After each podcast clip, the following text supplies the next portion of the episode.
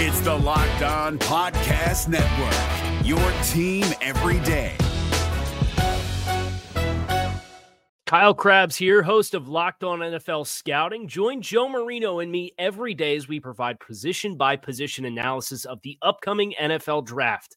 Check out the Locked On NFL Scouting podcast with the Draft Dudes on YouTube or wherever you listen to your favorite podcasts. You are Locked On Panthers, your daily Carolina Panthers podcast. Part of the Locked On Podcast Network. Your team every day.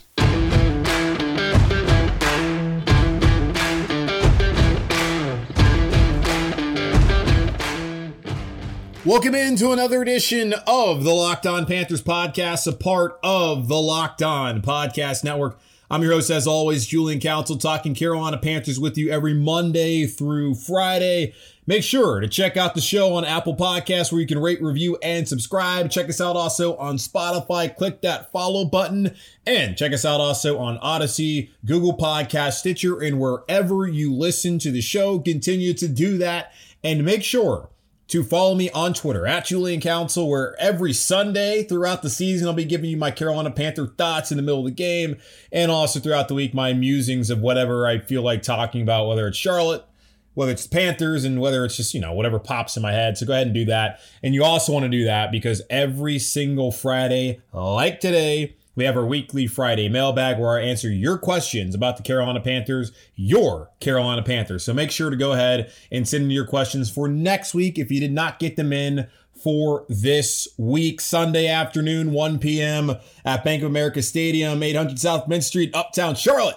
Carolina Panthers, week two against the New Orleans Saints, who blew out the Packers last week. Big time matchup for the Panthers. We've talked about it all week. Go back, check out the archives of some of the shows from earlier this week. Spoke to Ross Jackson of Locked On Saints yesterday in our crossover episode. Happens every Thursday where we cross over with that week's opponent. So make sure to go check out those previous episodes. But on today's show, of course, it's our weekly Friday mailbag. So let's go ahead and get into it right now here on Locked On Panthers. Starting out with Tanner, who has a very simple question.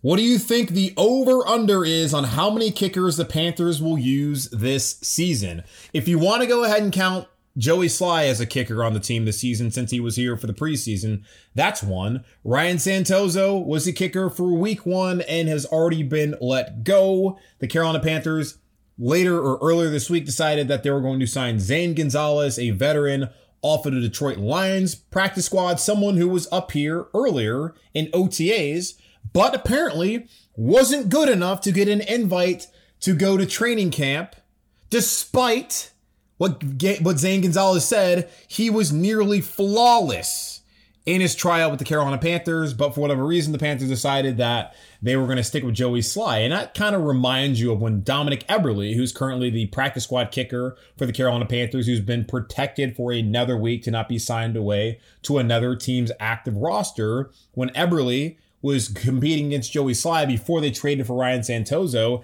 He was better than Joey Slye in practice, but yet the Carolina Panthers decided that they want to stick with Joey Slye, and then later on they went with Ryan Santoso, who beat out Joey Slye, but apparently did not show enough after missing an extra point in week one matchup, and I guess probably in practice that he was the answer here in Carolina. Instead, it's now Zane Gonzalez. So so far, three kickers. I would say the over under has to be set at five.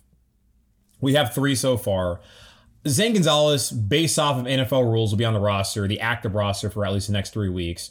Just because if you sign someone off your practice squad and you sign them to your active roster, they don't want it to be where you're signing guys off for competitive advantages and, getting, you're doing all that kind of stuff. So they have to be on the active roster for three weeks. And because he's a kicker and the Panthers don't have much better options out there, he will be on for at least three weeks. But will he be the long term answer in Carolina? I highly doubt that. So I'm going to set the over under on five kickers this season. Tanner, thanks for the question. Kurt, who often asks mailbag questions, he says, I know our kicking game is a joke, being on number three already. That it is, Kurt. You can only laugh at this point in time. However, he says, I still feel it's addition by subtraction with not having Slye anymore. I think Rhule coach is different, not having Slye to trot out there for ridiculous field goals. I like the punt in the first quarter instead of 52 yard field goal. Charlton just has to do a way better p- pinning them back. Do you agree with this or just think the whole thing is a mess? Um, I think the whole thing is a mess, Kurt. if you've listened to the show, which I know you do, man, like it's a complete mess that the Carolina Panthers have bungled this kicking, kicking situation to the point where Harrison Butker is awesome winning Super Bowls with the Kansas City Chiefs and he's Mr. Reliable for them, even though he missed a lot of 50 yarders last year and kind of missed a lot of extra points. But he's been a really good kicker for the Chiefs throughout his career there in Kansas City. And he's going to be a very good kicker for them for a long time. They don't have to worry about that position group with Patrick Mahomes, the best quarterback in the National Football League, and that explosive offense. So kudos to Kansas City. And it's not just Butker, the guy that they kept instead of Butker. And we're not going to rehash whether that was a right or wrong decision, but Graham Gano is now in New York, where he missed one field goal last year when the Panthers chose Joey Slye instead. And he's a man who was actually made a 60 yard field goal in a game where Matt Rhule was trotting Joey Slye out there for 60 yard field goals, and he was never coming close outside of that one game last year in a Super Bowl, Super Dome, rather, in New Orleans. The fact that they have two kickers that are good kickers that are at other teams having success, and in Joey Slye, who wasn't good here, goes and makes all seven of his field goals in week one against Houston Texans. It's just, it's comical at this point in time. As I've said multiple times so far this week, the Carolina Panthers are on a merry-go-round of awful kickers. Zane Gonzalez, welcome to town. I hope you're better. But as I mentioned to you, Bo Brack, one of our hosts of Locked On Cardinals, the Arizona Cardinals daily podcast here on the Locked On Podcast Network, let me know via Twitter that, yeah, he missed a lot of important kicks last year. So good luck with that it is uh it's funny. And no, I do not agree with pinning the Jets back in the first quarter of a week one game. I understand where he's coming from that Zach Wilson first start, let's put him back there. We know he can get after the pass or potentially get a safety. Okay, yada yada yada. Dude, if you're at your own 33 or the opponent's 33, you need to be kicking the field goal. If you don't have a kicker who's good enough to do that, then you need to go find a new one, which they went out there and did. I think that maybe spoke more to Rhule's lack of confidence in Santoso more than a strategy of trying to pin Zach Wilson into Jets offense deep in the end zone. And you're and you're right, or at least in the red zone. And you're right. Yes, Charlton needs to execute better, but that was stupid on Rhule's part, in my opinion. Speaking of red zone. Plenty of questions on the red zone with the Carolina Panthers. I'll answer all of those here in just a moment on Locked On Panthers here on a weekly Friday mailbag edition. Built Bar. Oh my goodness. I continue to tell you guys how much I love Built Bar. I love that Built Bar allows you the freedom of choice. That's what we are here in America. We are free. And did you know? The Built Bar has so many delicious flavors.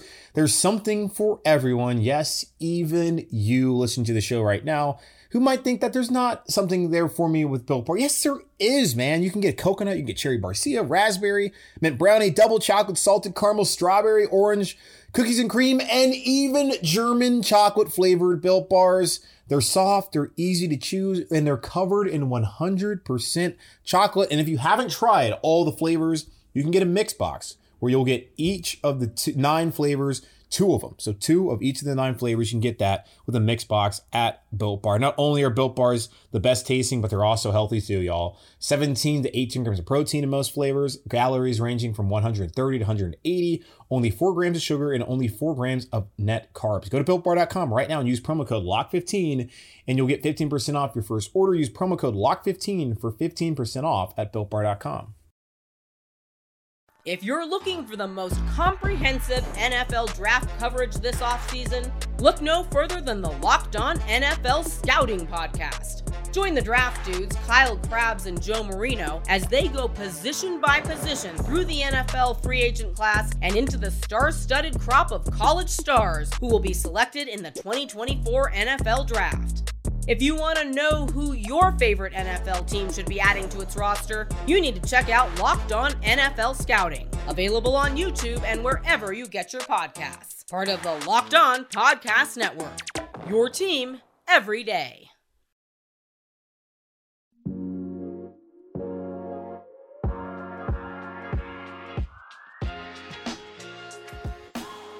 I had mentioned it before throughout the week leading up to this that there was plenty of people asking me questions about the Carolina Panthers red zone struggles, and they once again continued on Sunday as the Panthers were one for four in the red zone, coming away with one touchdown Two field goals and at one point zero points as Sam Darnold missed Ian Thomas on a seam route, and then Sam Darnold fumbled the football where Matt Rhule said had that been handed off to McCaffrey, they would have walked into the end zone. So one for four so far, 25% to start the season after being 28th out of 32 teams in the National Football League in 2020. Is it the quarterback's fault? Is it the personnel outside the quarterback, or is it the OC Joe Brady? There's plenty of questions about the red zone, and Caleb has a question about the red zone saying, Red zone struggles once again for the Panthers. Was hoping the season was going to be better in the red zone. I don't understand where. I mean, yes, hope, hope that Caleb. He said, "Why do you think they struggle so bad inside the 20? Also, how can they fix the issues? Thanks, Julian. Keep up the good work." Corinne also asked me at the red zone, saying, "So happy about the win." But the red zone was such a mess. Why is this such a mental block for this team? What do you think they need to do to make it happen in the red zone? What they need to do to make it happen in the red zone, Corinne, is score. Now, that's obviously uh, a very simple solution to this whole thing, but it's not that simple. Matt Rhule has said throughout the week that he believes it's that the schemes that what Joe Brady is drawing up has been good. At least on Sunday it was. I don't know what he thinks about last year when Teddy Bridgewater is a quarterback and much of the same personnel and offense was here. But he believes that the schemes that Joe Brady has drawn up in the play calls are effective. And I can agree with him in terms of if Sam Darnold hits Ian Thomas, they're two for four in the red zone. Uh, 50%, you're not happy about that necessarily. You want to score a touchdown every time you're down there, but you can't score a touchdown every time you're down there. Um, but that's also where you were last season, 50%. That's not good enough as we saw last year when they were finished 5 and 11. And when you play New Orleans on Sunday, it ain't going to be good enough then either. So I understand where he comes from there. The personnel, a lot of it is much of the same. Now, the one major difference here this season is that Sam Darnold is the quarterback, and then Teddy Bridgewater is not the quarterback anymore. Teddy and Broncos were really good on Sunday in New York against the Giants, but that's not really a conversation we need to have. Darnold is was pointed out to be one of the red zone failures on Sunday's game, but they have to be better overall. I I honestly I don't know how they can fix the red zone issues. McCaffrey being back should help. Him only playing 13 of 16 games last season, I think probably played a large factor in the red zone not working out. Joe Brady did mention that bringing guys in like Dan Arnold was supposed to help with the red zone issues, and I don't believe Dan Arnold was targeted at all in the red zone. He also mentioned Terrace Marshall, who Sam Darnold missed on a throw in the red zone on Sunday afternoon against the New York Jets. I don't think it's just one individual singular problem. If anything, I'm probably looking at the coordinator based off of the fact that it's a lot of the same guys from last year who are out there. You have a different quarterback, but you have a new and you have the same coordinator. I'm like, I don't know if it's not 100% on Sam Darnold. Yeah, he missed a couple throws there and he fumbled. But Brady, he's the guy's calling the plays. The Rhule says that he's got it figured out. I don't know. I honestly do not know what the issue is, other than the fact that the Carolina Panthers, they get down there and they completely forget how to do the whole football thing, which is probably the worst part of the field to forget how to play football and be able to score. So they got to do better moving forward in the red zone. The offensive line, too. If you go back to even the preseason games against the Ravens and the Steelers. I mean, they're the interior, they're getting whipped. So the O line has to get a better push in order to get McCaffrey into the end zone. Like it shouldn't be all on Christian trying to break a, cap, a tackle or two and make him move to be able to score. So the O line needs to do better. McCaffrey, I'm nothing on him at all. Uh, Darnold needs to complete the passes and be accurate, not fumble the football. Um, Ian Thomas, tough there, but like, you know, receivers, when given the opportunity, may need to catch the ball. And maybe Joe Brady needs to figure out other things that are going to make it easier for his team to be more successful in the red zone. Because so far throughout his tenure as the OC in Carolina, whether it's been Bridgewater at quarterback or Darnold, things have not worked. So, I, guys, I, I don't know what you can do to fix the issues. The coaching staff needs to figure that out. I can only look here and see that whatever they're doing, it ain't working right now. Jake says, question for the show. Okay, Jake. Does Joe Brady know what a quarterback sneak is? oh, there's more to it. Uh, seems like every fourth and short is a fullback dive or running CMC up the gut, always low percentage. We go back to his very first game as the Carolina Panthers OC, and it was full back dive, Alex Armah, game on the line, late in the fourth quarter against the Las Vegas Raiders unsuccessful. and I mean, I guess Teddy did. Teddy had the quarterback sneak that he fumbled against the Packers, and he put the ball over the goal line that got knocked out, and that whole issue, and that led to a lot of, uh, you know, mm, angst about the position, as if it wasn't already existent by the time that Saturday evening in Green Bay had arrived. Yeah, I don't know. I'm I'm sure he's aware of it, Jake. What the quarterback sneak is.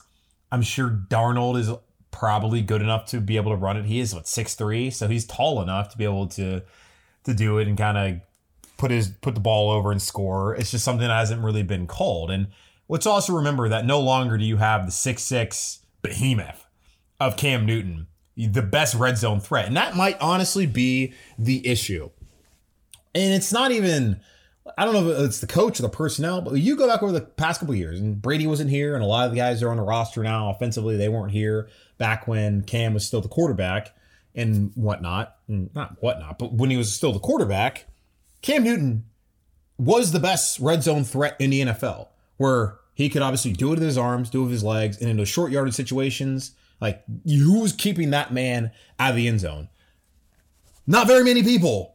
So not having Cam Newton, I think actually is one of the things that's prevented the Panthers from having a ton of success in the red zone over the last 17 games that they've played in this Matt Rhule era. I know Joe Brady knows the quarterback sneak is. I again, Matt Rhule says that the uh, the schemes, the concepts in the red zone are, you know, they're good. Just the uh, execution has not been there. So he's uh, throwing his team under the bus opposed to his coach.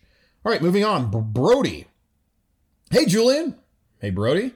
Can we give a shout out to Cam Erving for that block allowing Sam Darnold to run it in for that touchdown? Uh, on, by the way, we talk about red zone. What fantastic play call there by Joe Brady to spread everybody wide, empty backfield, Sam Darnold going there with the draw. I think if you do watch a lot of football, I'm kind of surprised the Jets didn't see that coming, just considering that, like, and oftentimes in that situation, if you're going to spread it out five wide and have an empty set, that the quarterback is, I mean, 50% of the time, this is going to be a draw play, if not more, and that they were not prepared for that. But that brings up what Brody pointed out Cam Erving getting that block to free up Sam Darnold. Yeah, Erving, I thought, played a really good game on Sunday. Um, him and Moton played well. The rest of the offensive line left a lot to be desired. Curious to see how things factor in on Sunday with John Miller off of the COVID list and whether he starts again at right guard. Pat Elflein, who's also had some injury issues, Will that allow Dennis Daly to move over left guard? I know a lot of y'all will be very happy to see that, or Brady Christensen get the opportunity there on the left side at guard. Matt Paradis. Whoo, buddy. Um, yeah, issues there.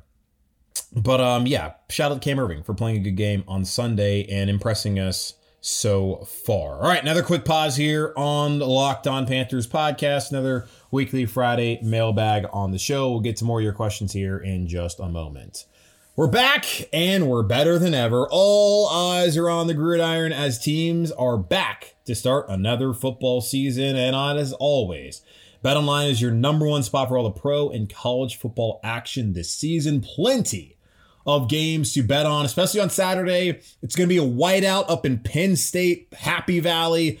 Auburn's going up there. Go ahead and bet on that game. You also have Alabama heading to the swamp to face against off against the Florida Gators. Anthony Richardson, number 15, we're in Tebow's old number. That guy, the quarterback for the Florida Gators, very impressive through the first couple weeks. Got to check that game out. And of course, plenty of the NFL slate betting on the Panthers and the Saints game. Last time I checked, it was what three and a half points. The Saints were favored. With the new updated site and interface, even more odds, props, and contests, betonline.ag continues to be the number one source for everything football. Head to, head to the website or use your mobile device to sign up today. To receive your 100% welcome bonus, that's double your initial deposit just for signing up. Don't forget to use promo code NFL100. From football, basketball, boxing, right to your favorite Vegas casino games. Don't wait to take advantage of all the amazing offers available for the 2021 season. Bet online, the fastest and the easiest way to bet on all your favorite sports. Bet online, your online sportsbook experts. Promo code locked on. If you're looking for the most comprehensive NFL draft coverage this offseason, look no further than the Locked On NFL Scouting Podcast. Join the draft dudes, Kyle Crabbs and Joe Marino, as they go position by position through the NFL free agent class and into the star studded crop of college stars who will be selected in the 2024 NFL Draft. If you want to know who your favorite NFL team should be adding to its roster, you need to check out Locked On NFL Scouting, available on YouTube and wherever you get your podcasts. Part of the Locked On Podcast Network. Your team every day.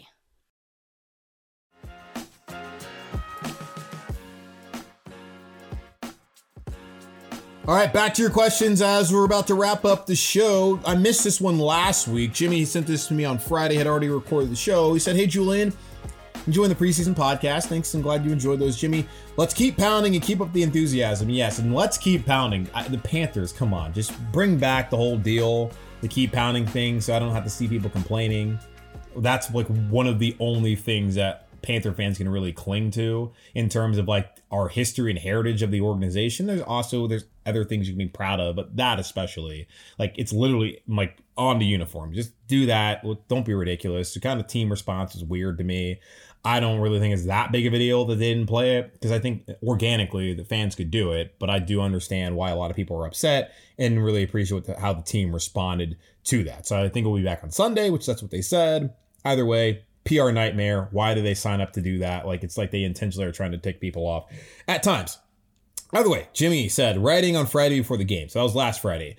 You're expecting that Rhule's third year next season will be the big winning season, hopefully the beginning of our return to prominence. If you aren't a believer in Darnold and writing this, I don't know how he performs week one.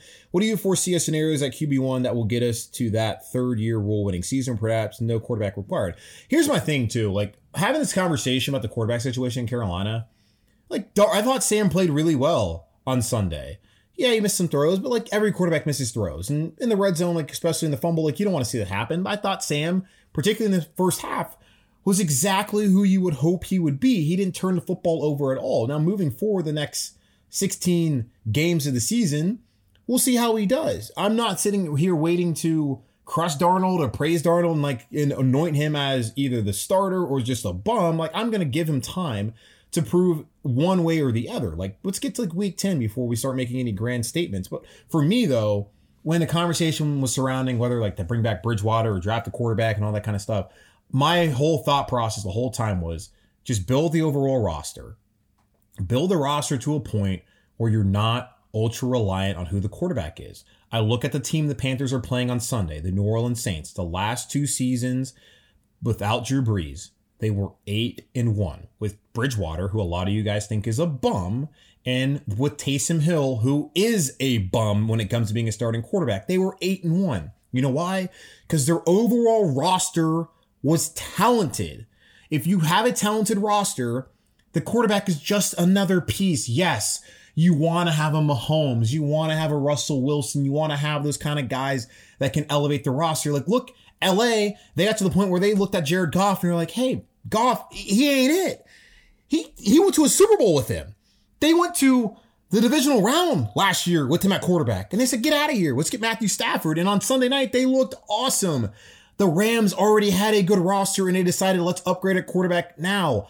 I never felt like that had to be the priority. The priority should have been just building the overall roster, not necessarily who the quarterback is. So whether it's Darnold or not, I think this team's going to be a playoff team because I have faith in Scott Fitterer's ability to build this roster and I have a faith in the ability of Matt Rhule's coaching staff to develop the guys who are currently on the roster so that in next season they can get to the point where they're going to be in the playoffs, whether the quarterback is great or he's just another guy in the league. Eventually they want to find that, I guess, Stafford type if that works out for LA.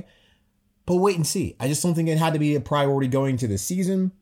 I hope it works out with Sam Darnold. If it doesn't, no big deal. I still think this roster will be good enough to get to the playoffs next year, and they can figure out the quarterback down the road. Uh, Shallow Waters hit me up on uh, on my DMs on Twitter at Julian Council, by the way, saying greetings and salutations. Greetings and salutations to you, sir. I accidentally located the podcast while desperately searching for information on the Panthers training camp. Been a loyal daily listener since, and I'm very confident that the majority of you who listen to this show it is all by accident. And for whatever reason you've gotten hooked by it. I don't i don't know. It, it, I, don't, I don't get it. I see the amount of people that listen and it's honestly startling that that many of you people actually tune in to listen to what i have to say about this team. But either way i appreciate you. Uh, to go on with this question though after watching the offense this week am i the only one that thinks the biggest difference between 14 and 5 was 22 Is it possible that Joe Brady's offense is actually more Saints Drew Brees check down rather than LSU Joe Burrow big play and deep shots? A hundred percent, dude. A hundred percent. Like, okay, I love what the wide receivers Carolina has here. Like one of them was on that LSU team. And like if you just look at the LSU offense, what they have, and we're just if we just go based off of like actual draft pick, like so they have the LSU quarterback was the number one overall pick.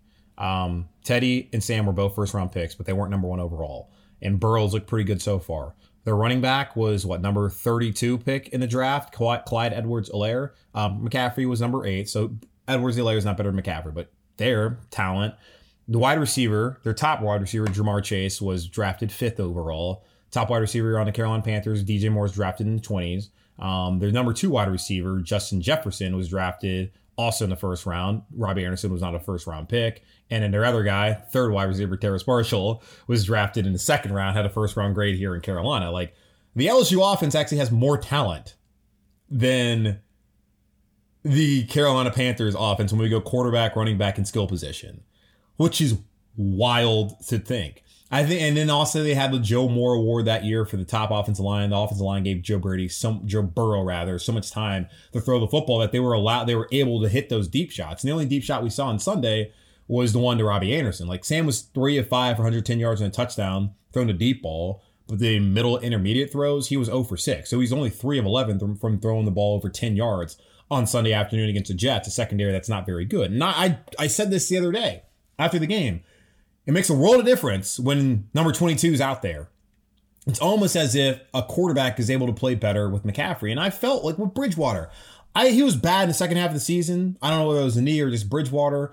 I am of the belief, now having seen what Teddy Bridgewater's look like in the NFL, when he has a lot of talent around him, that you can win with him. Can you win a Super Bowl with him? I highly doubt it, which I always felt that eventually the Panthers were going to have to upgrade from Teddy Bridgewater. I don't believe Sam Darnold's an upgrade just based on what I've seen from him in one game and throughout his career. And I get the circumstances in New York. That's why I'm skeptical. It's just like, okay, you want to get a better quarterback than Bridgewater. Like, how do you know that's Darnold? That's been my whole thing. And I think Teddy would have looked a hell of a lot better last year if he was able to check it down nine times in a game to Christian McCaffrey. Like, let's just be honest though, man. Like, I have people complaining about all the touches McCaffrey's getting, yada, yada, yada. It's like, how about you tell the quarterback to stop throwing it to him nine times in a game? If you look over the years, the times McCaffrey has had like 10 plus receptions. The Panthers are like one and eight in those games. So typically when they're checking it down to them, that means the receivers aren't open downfield and not getting hitting big plays. That's actually led to losses. Now, of course, it was a win on Sunday. It was less than 10 receptions too, and less than 10 targets as well. Yeah, I think Chris McCaffrey there is really helped Sam Darnold. I want to see what he looks like when they take away McCaffrey. That's what I want to see. Because that's when I'm going to be like, okay, this guy can really do it, or like, oh, I have a lot of questions about whether this guy can actually do it. I want him to be able to do it, of course. I want to see this team be successful, and I'm rooting for him because I feel bad for the situation he was in New York, and I'm like, I don't want to ever see a guy go and have the expectations and like it never come to fruition. Like, there's nothing worse than wasted talent, whether it's the NFL or, or anything. So yeah, I think McCaffrey makes a pretty big freaking difference. And let's also recognize that Joe Brady ain't Sean Payton he's a good, smart offensive coordinator. But man, like when he got hired, I was just like, man, it was one year at LSU, and you're gonna hand him the reins of an NFL job. he's never even called plays. I just based off we talk about some uh, a, a meritocracy. Please, how is that a meritocracy, man? Like, there's a lot of people who've been grinding that have gotten no, no opportunities to be OCs. That dude has one good year as the as the passing game coordinator, not even the main play caller. I understand LSU went to the dirt after that, but it's not. I mean, it's not like they didn't lose their top running back, their top quarterback, and their top wide receiver, plural, who all went in the first round like, oh, maybe that's more of a reason why LSU was bad last year than than uh, Joe Brady not being there anymore. But we'll see how it's going to work out with them so far this year. Which adding uh, the two guys they added, DJ Mangas and Jake Peetz, ain't working out that great so far. Um, so maybe it was the players, not the coach. Anywho, uh, Jordan has a question. Jordan says, been listening for a while. Keep up the great work. We have all heard you talk about what the Panthers could or should do with the O line, but what do you think the circumstances would be for the team to actually make a lasting change? Looking at you, Pat Elflein. We're all looking at Pat Elflein there at left guard, uh, Jordan. Here's the thing I know a lot of people are ticked off about Matt Rhule, you know, talking about you know, we got we got to find our best five offensive linemen, but yet not playing the best five offensive linemen, and then him throwing the offensive line under the bus, even though he's the guy who's putting those guys out there who have a proven track record of not being good, um, i.e., Pat Elflein, instead of giving the rookies an opportunity. It will all work itself out in the end. If you take a deep breath, it will all work out. If Elflein continues to go at four pressures a game and stinks, they're gonna put Dennis Daly in there, or they're going to give Brady Christensen an opportunity. Deonte Brown apparently is more of a right guard. If John Miller stinks or gets injured, they'll give him an opportunity to be there at right guard again, especially if Elflein's already been replaced. It's going to have to come down to injuries or poor play, and it's going to be poor play. They're going to at some point realize that, hey, we can't protect Darnold in the interior. We need to figure something else out. And Matt Rhule said that they were surprised by how close Brady Christensen is to being ready to go out there and play. He's older, as he mentioned, and he said he was also surprised by like Deonte Brown, and they just don't feel like they're ready. They know more than you and I combined. I get it. My job is to sit here and commentate on the team and talk about them and be analytical about it. And your job as a fan is also to do the same thing. And you're right to question them because you look at it and you look how those guys perform in the preseason. You just look how the guys are performing now. They can't be much worse, right? You also don't want to ruin a guy's confidence and have them learn bad technique that sticks with them and it's harder to break that habit. Like train them up, get them ready to go at the right point, the right time in the year, and we'll see. But I, I, that's what I think. It'll be poor performance or injury that it gets allows them. But I think it'll be, if anything, poor performance that allows Matt Rhule to figure out that hey, I actually need to uh, change these guys out. Two more questions here. Harold, I don't think I agree with you saying New Orleans is more proven. Yeah, Harold didn't, I guess, didn't like my thoughts on the Saints Panthers game leading up, which is fine. That's why we do this.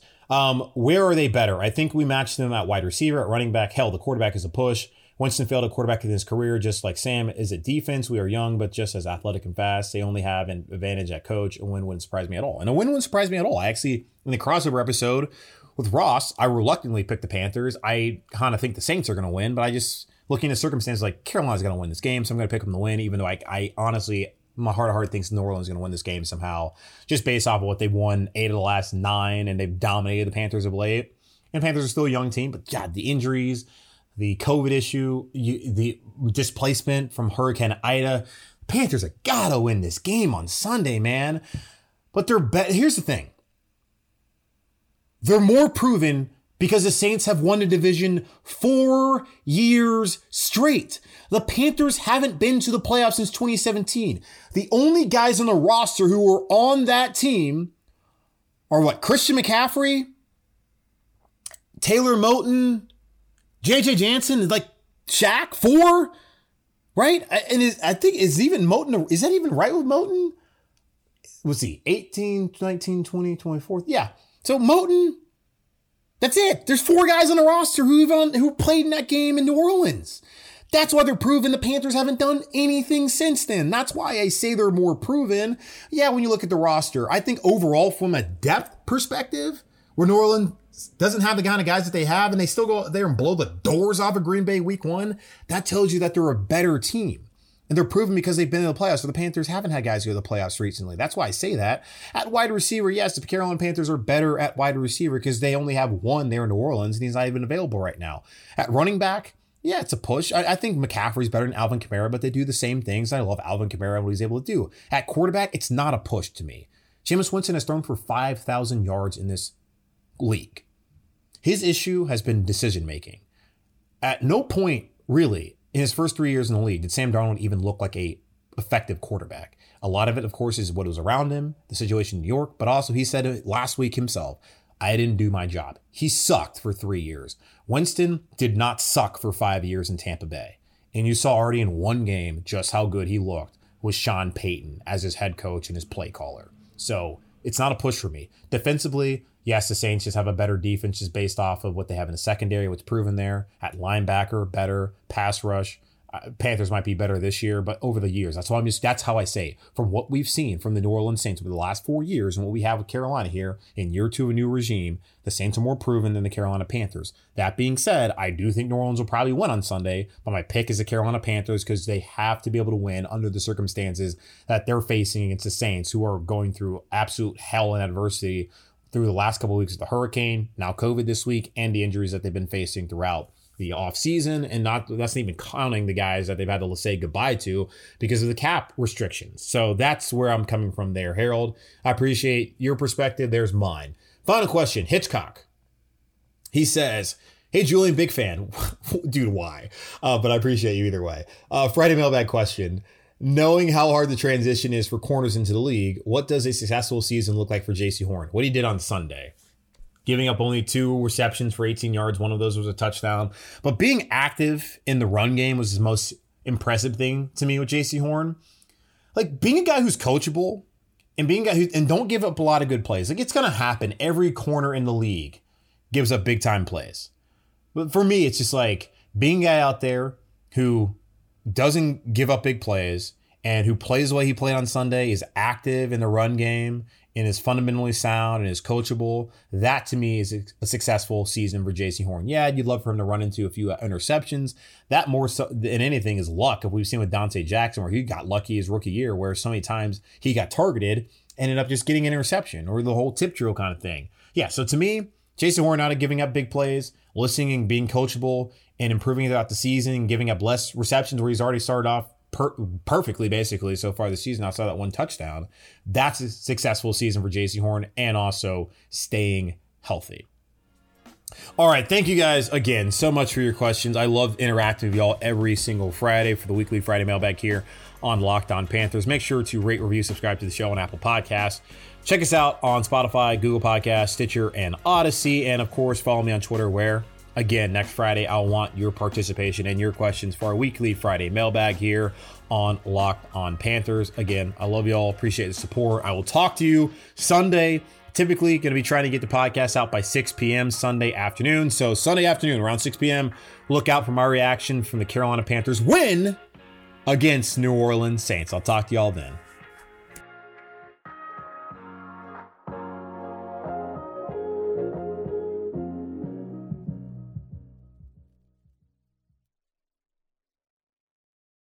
Is your team eliminated from the playoffs and in need of reinforcements? Maybe it's time for a rebuild, or maybe they're just a player or two away from taking home the Lombardi Trophy. Either way, join Keith Sanchez and Damian Parson for Mock Draft Monday on the Locked On NFL Draft Podcast. They'll tell you which college football stars your team will be taking in the 2024 NFL Draft. Check out Mock Draft Monday on the Locked On NFL Draft Podcast part of the Locked On Podcast Network. Your team every day.